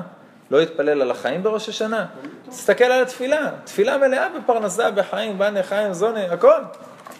איך אתה אומר לי, הזוהר הקדוש, שבן אדם שמבקש מהקדוש ברוך הוא בראש השנה ויום כיפור, בנים חיים וזונים זה כמו כלב שנובח אב הרי זה הלשון של התפילה. אז יפה מאוד, היית בדרשות הקרובות, פעם. חמש שנים כבר. זו שאלה של השפת אמת, הוא אומר, תחליט, איך התפילה מסתדרת עם הזוהר הקדוש? הוא אומר, שפת אמת, למה אתה מבקש? אתה מבקש פרנסה בשביל מה? להיות באיי קיימן, רגל על רגל, קוקוס, ינפנפו עליך עם דקל? או לעבוד אותו יתברך, שהריחיים מהצוואר ירדו, ואני אוכל לבוא לשיעורים, אני אוכל להתפלל בנחת, אני אוכל לעבוד את השם. זה כבר בסדר. לבוא למלך, למשוך לו בשרוול ביום של הכתרה, ולהגיד לו, תביא לי את החרב הכי חזקה, שריון קשקשים, את הסוס הכי טוב שלך, אני הולך עכשיו כובש לך את המדינה על יד. אחלה מתנה ביום של ההכתרה, זה בסדר גמור. שאלה למה? למה אתה מדבר?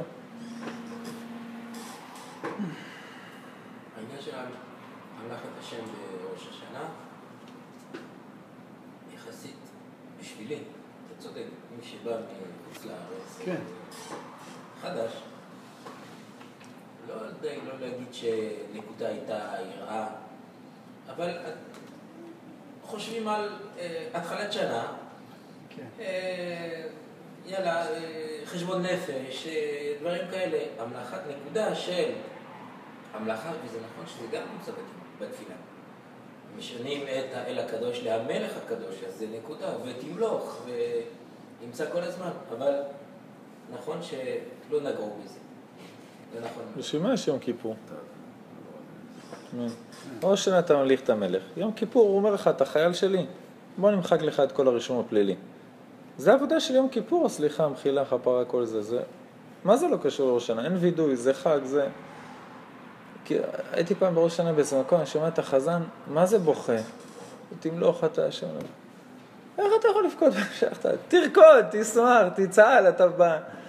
אתה במקום הכי טוב שיכול להיות מבחינת היהדות בכל אלפי שנים האחרונות, מבחינת המיקום בכדור הארץ, מבחינת. כל דבר.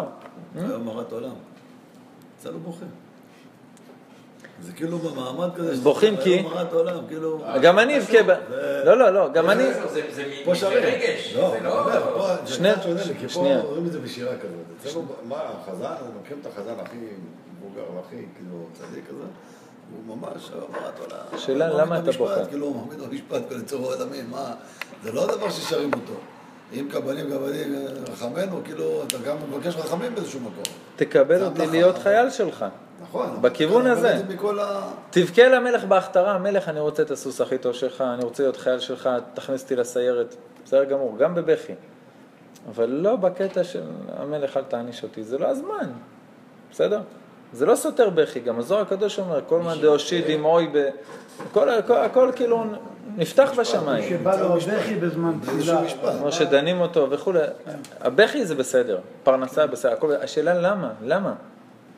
כל ראש השנה יומיים צריך להיות לך בראש, אתה בהכתרה של המלך, אתה בארמון. תיזהר לבקש דברים שקשורים, בסדר? והמלך בסדר, המלך כן רוצה לשמוע מה יש לך להגיד. כן. תהיה, תהיה, תהיה רלוונטי, בסדר? יש גם... זה דילה קשיא, וזה... וזה... אבל מה הדין? מה הדין? זה, ראש השנה זה יום דין מטורף. כל השנה, המוחין והגשמיות והכל בראש השנה נכתב ונחתם והכל, ובראש השנה אתה יכול להזיז, זה רך, הבטון רך, אתה יכול להזיז הכל. אבל, אבל אוי ואבוי לך, אם תנסה להזיז את זה כי אתה מפחד על עצמך מאיזה פחד שירת העונש. זה לא מתאים, כל כך לא מתאים. תבכה, תתחנן, תפחד שהשם לא יקבל אותך לסיירת. אני רוצה להיות עבד שלך בשנה הקרובה, בסדר? אם אני לא אתקבל, אני, כן, אני אבכה בשביל להיות שם, אבל לא יראת העונש, זה אסור, אסור, אסור שדבר כזה ייכנס אף פעם, כל השנה אומר לך הרמח"ל. יראה זו ראויה לעמי הארץ ולנשים אשר דעתם קלה, שבזמן אנשים לא ידעו לקרוא, לא ידעו מה, מה אתה יכול להגיד לה? בואי נלמד ביחד רבנו בחיי, היא לא יודעת כלום. ילד, תזהר, אני ארביץ לך, זה, זה מה שהוא מבין. אל תהיה. הבנו את הרעיון. המין השני, ת- עוד קומה, הוא יראת הרוממות. היראת החטא הזאת, נחזור אחורה, לא יראת החטא, יראת העונש, היא יראה מאוד טובה אם בן אדם אין לו ברקסים, בסדר? אם בן אדם בא לעשות עבירות, ולומד, וחוזר בתשובה, ועוד פעם נופל. אפילו שישתמש ביראת העונש בשביל להפסיק לחטוא. בסדר? אמרנו, בתור גדר בטיחות זה בסדר, לא בתור מנוע. המין השני הוא יראת הרוממות, והוא שהאדם ירחק מן החטאים ולא יעשם, למה? מפני כבודו הגדול יתברך שמו. כי איך יאכל או איך יערב ליבו של בשר ודם שפל ונמאס, לעשות דבר נגד רצונו של הבורא יתברך ויתעלה שמו. והנה זאת העירה, אינה כל כך קלה להשיג אותה. כי איך היא תתעורר אצלך? איך פתאום היא תגיע למצב שתגיד, אני עכשיו לא אגע במוקצה הזה, כי הקדוש ברוך הוא ציווה לא לעשות את זה. ואם אני עושה נגד רצונו, זה מוריד את הכבוד שלו בעולם. זה חילול השם. וחילול השם זה לא חילול והי עם כף. אי אפשר לחלל את, את הקדוש ברוך הוא. חילול השם, ה' ש' מ', השם של השם, שמו יתברך בעולם. הגדלות שלו, כמה אנשים מכירים אותו, זה יתחלל. בא יהודי, כל המלאכים מסביבך רואים שלא מעניין אותך ואתה מרים את המוקצה הזה. זה חילול השם. זה מוריד את הכבוד של השם בעולם. אז איך זה פתאום ייוולד? איך פתאום ייוולד לך האכפתיות הזאת מכבודו יתברך בעולם? כי לא תיוולד אלא מתוך ידיעה והשכלה והתבוננות. להתבונן על רוממותו יתברך ועל פחיתותו של האדם. רק אחרי התבוננות כזאת, של לתרגל אותה ולהתרגל ולעשות את זה עוד פעם וכל יום וכל שבוע ולעשות את זה יותר חי ובמקום שקט, להכניס את זה בתפילות גם קצת, לפני שאתה מתחיל להתפלל, לעשות התבוננות כזאת, אז אתה מתחיל להרגיש את זה. אם אתה לפני תפילה, תחשוב על אחד מהקדושי עולם שזכית להכיר אותם, בסדר?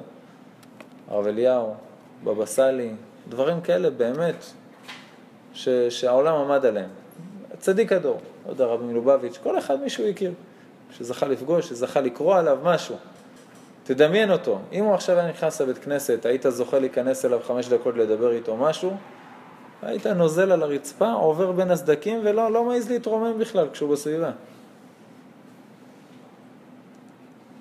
נכנסת לתוך ההרגשה הזאת? תעלה קצת. הרב שלו, לא יודע מה, רבי יעקב אבוחצירא. עכשיו, הבבא סאלי היה נוזל כשהוא היה עובר. כל הניסים, כל המופתים, כל התפילות שלי זה בזכותו. זכות רבי יעקב אבוחצירא, זכות צידנה, תעמוד, הכל הוא מברך בזכותו. מי זה הרבי יעקב אבוחצירא? תעלה רבי שמואל אבוחצירא, תעלה אחרי זה יותר גבוה לכל האחרונים, מי זה השולחן ערוך, הרמק, הרמח"ל, האור החיים הקדוש, האריזל. דברים שאתה לא תופס בכלל. אם זה הרב של הרב שלך, ואם זה הרב של הרב של הרב של הרב שלך, וכל אחד בפניו, הוא אומר, אני, אני לקחתי ממנו כטיפה מהאם הגדול, אני כלום, אני, אני הציפורן השמאלית שלו, ככה הרב אומר על הרב שלו. מתבטל עליו לחלוטין, דור שכל דור ודור זה דור דעה פי אלף מהדור אחריו. הוא אומר, אז מי זה היה האחרונים, בסדר? שולחן ערוך, אריזל, הרמק, דברים לא נתפסים. תחשוב על האריזל, תקרא, תלך אחרי זה לראשונים, הרמב"ם, רמב"ן, רש"י. זה לא משהו שאתה יכול לדמיין. ואם אתה מתחיל ככה לעשות את ההתבוננות לאט לאט, ועובר לסבוראים, לגאונים, לאמוראים, שידעו להחיות מתים, אם לא, אתה לא נכנס לבית ספר, אתה לא, אתה לא, לא כותבים את השם שלך בגמרא, אם אתה לא יודע להחיות מתים, אתה כנראה עוד לא עברת בגרות. והתנאים הם כלום לעומת הזוגות. לא, לא כלום, אבל... לעומת. תשאל אותם.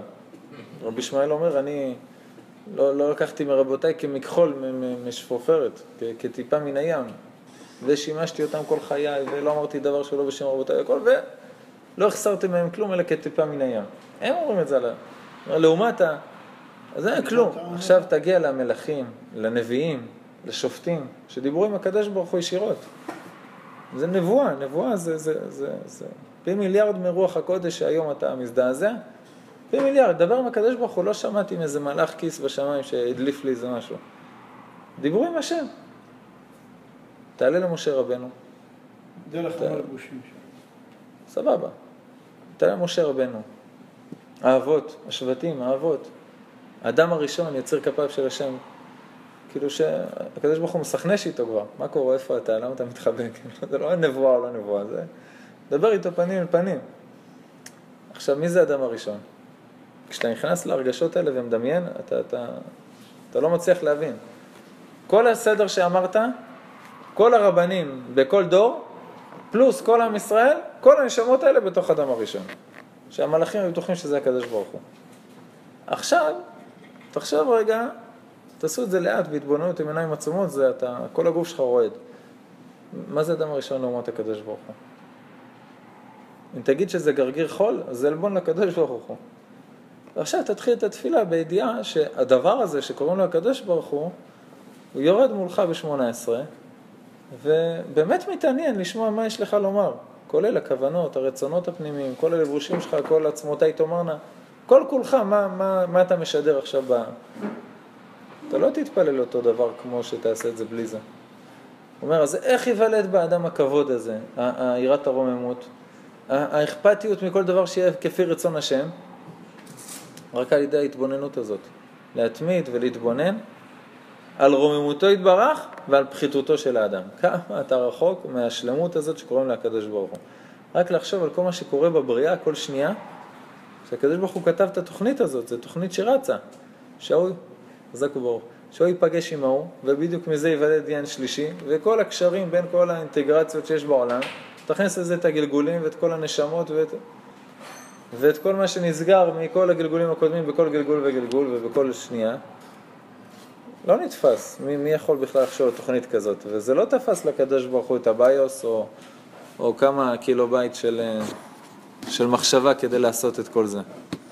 והדבר הזה, כשאתה לומד תורה, אני אומר, הדבר הזה, כאילו, לא בתור זלזול, העוצמה הזאת, כשאתה לומד תורה, הקדוש ברוך הוא יורד ונותן לך נשיקה על הפה על כל מילה ומילה של תורה, שקן עם משיקות פיו. בן אדם אחד יושב ולומד, הקדוש ברוך הוא יורד ושונה כנגדו. אומר, הבן שלי אמר ככה, הבן שלי אמר ככה, הבן שלי הבין ככה. לא, לא נתפס, לא נתפס. אז מתחיל טיפה לגרד את יראת הרוממות. כל אלה דברים מתולדות השכל המבין ומשכיל, זה דבר שפשוט תשב ותחשוב. זה לא דבר שהוא יותר מדי גבוה ממך. פשוט תשב ותחשוב על זה. תרגיע, תעצור טיפה את העולם, תעצור את הגלגל של הכדור הארץ, שיפסיק רגע את הריצה הזאת, ותשב ותחשוב על הדברים האלה. יש לנו איזה גאווה בעניין הזה. שמה? אנחנו הבנים שלו, שבחר בנו, שאנחנו בעם הזה, יש לנו שמחה שאנחנו פה עכשיו. כשבן אדם אה, צריך להגיע ליראה מהשם, זה סוג אחד של התבוננות. כשאדם צריך להגיע לאהבת השם לאיזה סיבה, להתעורר, לעשות איזה מצוות בדבקות, לא לזלזל בעצמו כדי להשתמש בכוחות שלו, זה כבר דבר אחר. זה אתה מדמיין את כל העולם, כל האבנים, העצים, היערות, הכל, זה סוג של פירמידה, הבסיס זה כל החומר שיש בעולם. ואתה לא מגולגל באיזה אבן בתחתית האוקיינוס שאין מה לעשות איתה. אתה אפילו לא צמח, זאת אומרת שזה הפירמידה היותר, הצומח, שזה כבר חי, מגיב, נושם, עושה חילוף חומרים, הכל. אתה אפילו לא בעל חי, אפילו לא בן אדם, אפילו לא יהודי שלא מכיר את הקדוש ברוך הוא. זאת אומרת, אתה ממש הדובדבן של הקצפת. יהודי שחי בזמן של הגאולה, במדינת ישראל אחרי קיבוץ גלויות, מה שאלפיים שנה התפללת, ואתה מכיר את הקדוש ברוך הוא, ואתה משתתף בשיעור תורה, ואתה עובד את המידות, כמה כאלה יש לקדוש ברוך הוא בעולם? כמה? כמה אלפים? זה, ממש הסיירת של הסיירת של הסיירת של החוד, זה, ואתה מתלונן, כן, אני רוצה להיות בצד השני של הדובדבן, בסדר, אני רוצה, זה לא טוב לי. אבל הרב כתוב, זה כבר התבוננות אחרת, זה כבר מביא אותך לאהבת השם, לשמחה, לדבקות, לכוחות נפש לעשות דברים, להערכה עצמית חיובית, זה התבוננות אחרת. כתוב ש... אה, אם, אם ניקח אה, את הכללות שנמצא, של הנמצאים וגם של הנפרדים, אנחנו גם אם ניקח את השיא שזה אצילות, אל המקום הכי שפל, הוא שותף מלא לעניין השלמת האיחוד. אז אין דבר כזה, אה, מי, אנחנו? אנחנו חלק שלם בתוך הסיסטם הזה שנקרא תהליך של השלמת האיחוד. נאמר בפירוש, מן בניין אצילות עד לנפרדים, והשפל שבהם הוא בניין שלם להשלמת האיכות. כשמקובל רוצה להשיג משהו בתפילה. הוא צריך לעלות עם כוונות וייחודים והתבוננות ודרך כל הספירות עד למעלה למעלה למעלה למקום שעולם האצילות, עב וכולי, עב דסג דאק, לעשות שם זיווגים, להוריד שפע עד החזרה. למה? כי עד לפה מגיע הקומה של מה ובן, עד לפה זה סג, ופה איפשהו זה אב דסג דאק, שם אתה מגיע אליו, הוא חשוף, הוא בלי מלבושים, אתה יכול לפעול דברים, נכון? כן. כשיהודי, זה רבי נחמן כותב, כשיהודי בוכה, הוא לא יודע להעלות את כל זה. הוא יהודי פשוט, וכשהוא בוכה בתפילה, הוא נכנס פנימה הכי עמוק. ועולם האצילות הוא חורז מלמעלה עד למטה, אבל הכי עמוק. פה מכסה אותו שק, פה מכסה אותו מה, פה מכסה אותו בון, וכל הפעם 12 פרצופים, אבל בפנים בפנים תקדח עד האמצע, אתה תגיע גם לאותו מקום שהמקובל הגיע למעלה, לעולם האצילות. כלומר, זה המעלה של בכי בתפילה. הוא היה בוכה, באמת החיים שלו מתפלל הקדוש ברוך הוא מתוך, דמעה, שערי דמעה לא ננעלו, הוא מגיע הכי עמוק. זה מה שאתה אומר, גם בתוך האבן, בתחתית האוקיינוס, יש שם השם השם שמחיה אותה. מסכים לגמרי. אתה רוצה שיעשו לך הצבה מחדש? מעדיף להיות יהודי, נכון? אנחנו רוצים להיות פה למעלה בגלוי, לא במוסתר. אבל זה נכון, זה נכון כל מילה. האמת שאני לא כל כך אה, מבין, כאילו, עד עכשיו, עד לפרק כ"ג, יכולתי להבין את המילים שהרמח"ל מדבר איתנו, וכל נושא יראת החטא, אה, אני חושב שהוא מאוד קשה ללימוד אה, בדור שלי, בטח לדור שאחריי. יש לך אני- חמש לא דקות פנויות ביום? יש לך חמש דקות פנויות ביום. פרקטי, לא דיבורים. אתה יכול לפנות חמש דקות ביום, אבל בשקט טוטאלי, בלי רעשים, בלי הפרעות, בלי טלפונים, בלי כלום. לא בתפילה. חמש דקות ניטרליות. תעשה את זה. בחמש דקות האלה תחשוב כמה הקדוש ברוך הוא גדול. כן. יפה. אומר לך הרמח"ל, אחרי חודש, בסדר? חודש. חמש דקות, חמש דקות, חמש דקות. אם תעשה את זה שעה ביום, זה יהיה אחרי שבוע. אבל אם זה חמש דקות, אחרי חודש בערך, אתה תגיע למצב של יראת הרוממות. אתה תלך ברחוב, יהיה לך אפשרות של לעשות משהו שהוא לא נגד רצון השכינה, כל הפעמונים ידלקו לך ויגידו לך, אתה תוריד מכבוד השם בעולם. אתה עושה נגד רצונו. אל תעשה את זה. הגוף שלך יאותת לך את זה. למה זה לא יכול להיות בדור שלנו? זה, זה פרקטי, הוא אומר לשבת להתבונן. אנחנו דיברנו הרבה על התבוננות, הרמח"ל הוא כולו, במסיעת ישרים, מההתחלה עד הסוף. בגלל זה היצר הרע מנסה להטריד אותך כמה שיותר, יכבד ליבם בעבודה. אה, יכבד עליהם, תכבד עליהם העבודה ואל ישו בדברי שקר. זה העצה של פרעה, זה העורף, זה היצר הרע, זה הוא. מכביד עליך את כל החיים האלה, כל מיני טרדות, העיקר שאל תתבונן. למה? כי ההתבוננות זה התרופה היחידה. כל אלה דברים מתולדות השכל המבין ומשכיל, והיא העירה אשר סמנו על החלק שני מאחד מחלקי החסידות אשר זכרנו. בה יבוש האדם ויחרד בעומדו לפני קונו להתפלל או לעבוד כל עבודה. היא העירה המשובחת שנשתבחו בה חסידי עולם. ואם מה שמשה רבנו מדבר ואומר, ליראה את השם הנכבד והנורא הזה, את אדוני אלוהיך. עכשיו העירה השלישית, אתם אומרים נעצור, נמשיך עד שמניין, את השם, נמשיך. התפללת אתה, אחי? אז נשלים, נחכה שיהיה לנו מניין. עוד מעט יבואו, אני עוד מעט יבואו החברים. אף פעם לא נעים לי שאנחנו מעכבים אותם. בסדר גמור, נכון? טוב. מה, הרב יוסף, לא? צדיק. זאת העירה שאנחנו בבהוראתה, דהיינו עירת החטא. עכשיו זו העירה שצריך לעבור את כל המסיעת ישרים בשביל להגיע אליה, והיא כמו חלק מעירת הרוממות שזכרנו, וכמו מין בפני עצמו. כי הנה עניינה הוא, מה זה עירת החטא? שיהיה האדם ירא ודואג תמיד על מעשיו, פן יתערב בהם איזה שמץ חטא, או פן יהיה בהם איזה דבר קטן או גדול שאינו לפי גודל כבודו יתברך ורוממות שמו. זה, זה עירת הרוממות שדיברנו לפני רגע. אומר לך נכון, זה החצי השני שלה, ועוד שנייה הוא יגיד את ההבדל. והנך רואה היחס הגדול שבין יראה זו ויראת הרוממות שזכרנו. זה נשמע אותו דבר. כי התכלית שבשניהם שלא לעשות דבר נגד רום כבודו יתברך. אמנם ההבדל שביניהם שבעבורו תחשב כמין אחר ובשם אחר תיקרא, מה ההבדל בין יראת הרוממות ליראת החטא? כי יראת הרוממות הוא בשעת המעשה, או בשעת העבודה, או בפרק העבירה. זאת אומרת, או בשעה שהוא עומד ומתפלל, או עובד, עבודת השם, שאז יבוש ויקלם וירעש וירעד מפני רום כבודו יתברך, כי הוא עכשיו משמש אותו, הוא לפניו, הוא ממש ממש לפניו כפשוטו.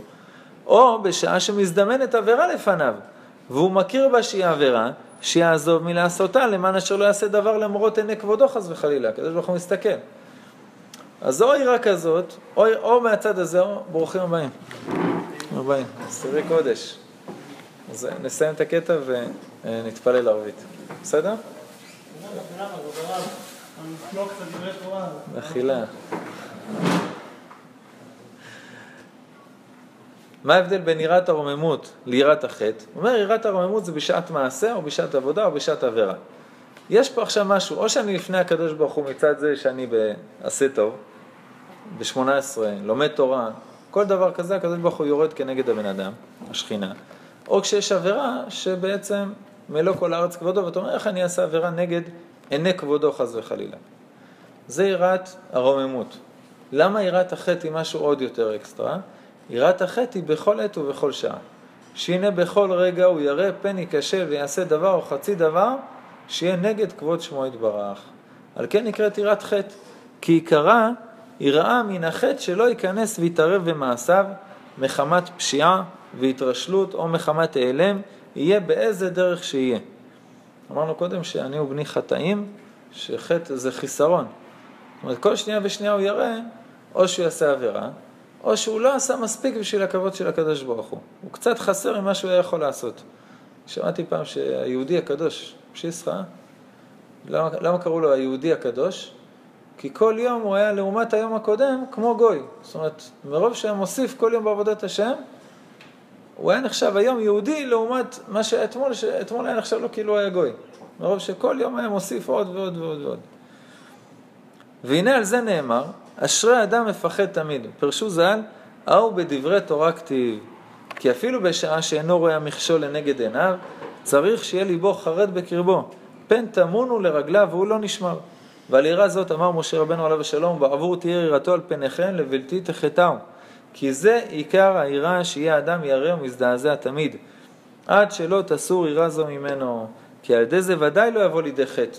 ואם יבוא, כאונס יחשב. זאת אומרת, אם הוא ממש בכוננות 24 שעות, כאילו הוא עכשיו בשטח אויב, ממש חמש אצבעות ידית אחיזה, קנה מלווה מבט, אבל הוא חי ככה, הוא לא... באמת חי ככה. עכשיו, אני עולה לאוטובוס, מה יכול להיות, ממש, תרחישים, מה יכול להיות לי באוטובוס שלא יהיה לי... איזה מצווה אני יכול לעשות באוטובוס? כאילו, זה המחשבות שעובר לו בראש 24 שעות. אז אתה מבין איך קדמוננו, חנוך, היה עושה ייחודים על כל מנהל ומנהל. הצדיקים שהיו מוכרים בשוק, אבל לא היה כולו שיוויתי השם נגדי תמיד. אנשים בתוך העולם הזה, אבל הראש להם מקום אחר לגמרי. אז ודאי לא יבוא לידי חטא. זאת אומרת, איפה חטא? איפה, איפה תתפוס אותו? ואם יבוא לידי חטא, כאונס ייחשב. כנראה שבאמת אף אחד לא יכול להינצל מהחטא הזה אם בן אדם כזה נופל שם. וישעיהו אמר בנבואתו, ואל זה הביט, אל עני ונכה רוח וחרד על דברי. ודוד המלך השתבח בזה ואמר, שרים רדפוני חינם ומדברך פחד ליבי. שהתחלנו באמת בהתחלה של הפרק, שדוד המלך עכשיו בורח מאנשים שרוצים להרוג אותו. בסדר, עד כדי כך שהוא הגיע למצב שיצא לחוץ לארץ, לכיש וכל מיני דברים. הוא עכשיו בורח שלא יהרגו אותו, ותוך כדי הבריחה הוא פוחד, אולי אני אעבור עבירה. תוך כדי שהוא בורח שלא יהרגו אותו. אולי אני אפספס פה איזה מצווה שאני יכול לעשות. זה מה שהפחיד אותו. זה דבר אחר גם. הוא אומר, היראה הזאת, יראת החטא כזאת, זה לא יראה רגילה, יראת העונש, יראת הרמות, זה יראה שאתה צריך לעבור את כל המסיעת ישרים בשביל להגיע לחיים כאלה אמיתיים, שממש להרגיש ולחוש את זה ולחיות ככה. אנחנו אומרים שאנחנו לומדים את הפרקים האלה בספר, אפילו שהם לקראת הסוף והם לא כל כך רלוונטיים בשלמות, כי בכל מקום שאנחנו נמצאים אפשר, באחוזים, אפשר להשיג אחוז אחד. תגיד, בן אדם, עכשיו אני יוצא מהתפילה, אני הולך לעבודה, ה-20 דקות הראשונות אני מתנהג ככה. בסדר, אני עושה תרחישים. איפה יש מצווה שאני לא אפספס, איפה יש עבירה שאני יכול לעבור. לשים שם מורה אחרי 20 דקות, להפסיק. בסדר, לא לחיות ככה. אתה לא במדרגה הזאת. אחרי שנתיים, אני מגזים, זה יכול להיות אחרי יומיים, זה כל בן אדם שיעשה חשבון נפש לעצמו. אני בכוונה לוקח אקסטרה אחרי שנתיים. זה בא לך טבעי. אתה לא צריך תזכורת בסוף הסידור המשבח, יראת החטא ב-20 דקות הראשונות. תגדיל את זה לחצי שעה, בסדר? כל אחד לפי מה שמתאים לו. אפשר לקחת את זה באחוזים. אפשר לקחת את זה רק מתי שאני עולה לאוטובוסים, אני מתנהג ככה. סתם, והשם יעזרנו על דבר כבוד שמו. רבי חנניה בן הקשיא אומר, רצה הקדוש ברוך הוא